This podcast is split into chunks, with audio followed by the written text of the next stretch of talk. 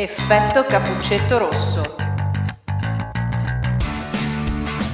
Come non utilizzare le tecnologie nella didattica.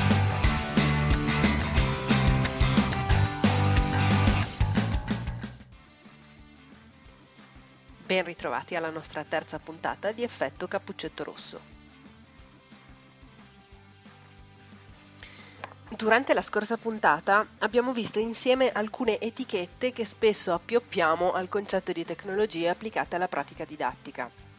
La definizione tecnologie didattiche ci ha richiamato alla mente una prospettiva eh, complessa, composita, eh, che studia le modificazioni che, eh, che accadono all'interno della nostra testa, della nostra mente, quando apprendiamo qualcosa tramite le tecnologie.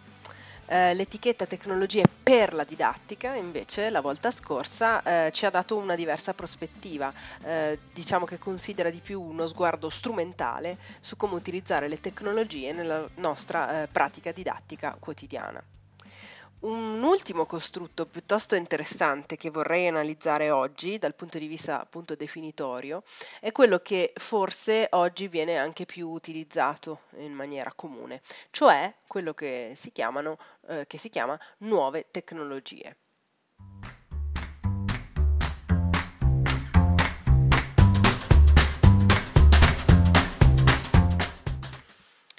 Dicevamo nuove tecnologie. Ma quanto sono nuove queste nuove tecnologie? Mi sono fatta questa domanda molte volte, magari guardando un video su YouTube, eh, che poi non è tanto diverso dalla, dalla, televisione, se ci pensiamo, e la televisione in Italia ha, ha, quasi quanto l'età di mia madre, quindi tanto nuova come tecnologia a me non sembra. E, oppure mi, mi sono interrogata queste, su queste nuove tecnologie mentre scrivevo un'email ad un amico lontano, anche se la comunicazione cartacea esiste da ben prima della rivoluzione di Gutenberg della stampa, quindi anche qui il carattere innovativo in realtà un po' mi sfugge.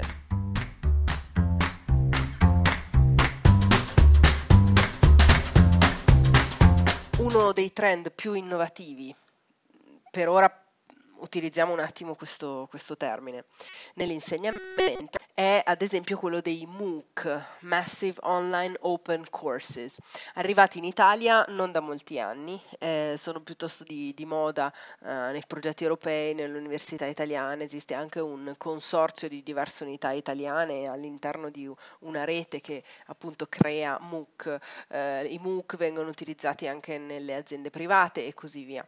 Quindi dicevamo, questo acronimo MOOC sembra in effetti una grande innovazione eh, nella didattica. Eppure, eh, se consultiamo il rapporto annuale del New Media Consortium, eh, che attualmente ha cambiato nome e dire, direzione operativa, però che ha eh, pubblicato diversi rapporti annuali, appunto, ehm, occupandosi di tracciare quali fossero le linee di tendenza nella didattica ehm, attraverso l'uso di tecnologie a 10, 5 o a 1 0 anni. Eh, dicevo, analizzando questo rapporto nel 2014, vediamo che l'acronimo MOOC viene citato 31 volte. Questo significa che secondo eh, la, all'epoca New Media Consortium um, i, i, MOOC sarebbero diventati una realtà eh, consolidata nella didattica a 5, massimo 10 anni di distanza. Se prendiamo lo stesso rapporto eh, dello stesso ente, edito tre anni più tardi nel 2017, in modo forse abbastanza prevedibile, vediamo che l'acronimo MOOC si trova eh, in questo rapporto solo otto volte.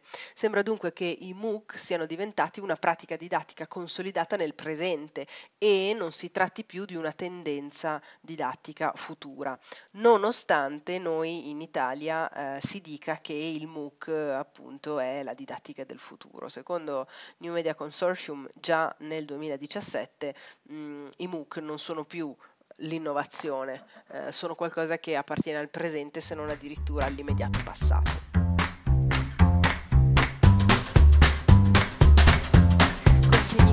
Questo?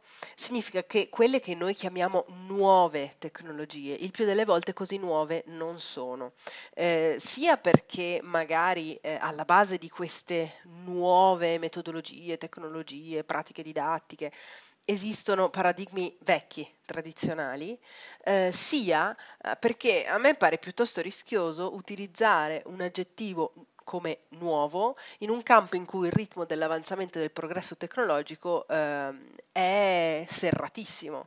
Eh, quindi ciò che è nuovo oggi non sarà sicuramente nuovo fra, fra, tre anni, anzi sarà probabilmente consolidato e usuale, proprio in effetti come è successo ai MOOC tra il 2014 e il 2017. Quindi secondo me è un po' rischioso chiamare le tecnologie nuove. Oggi è nuovo, domani non lo è già più. Perché quindi ostinarci a utilizzare utilizzare questo costrutto, nuove tecnologie.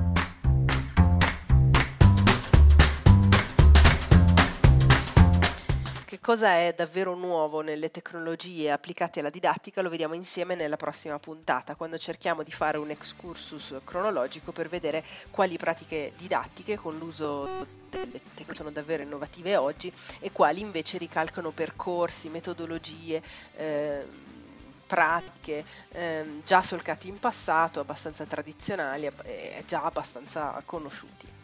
Grazie allora per l'attenzione, noi ci sintonizziamo eh, prossimamente per la nostra puntata numero 4. A presto!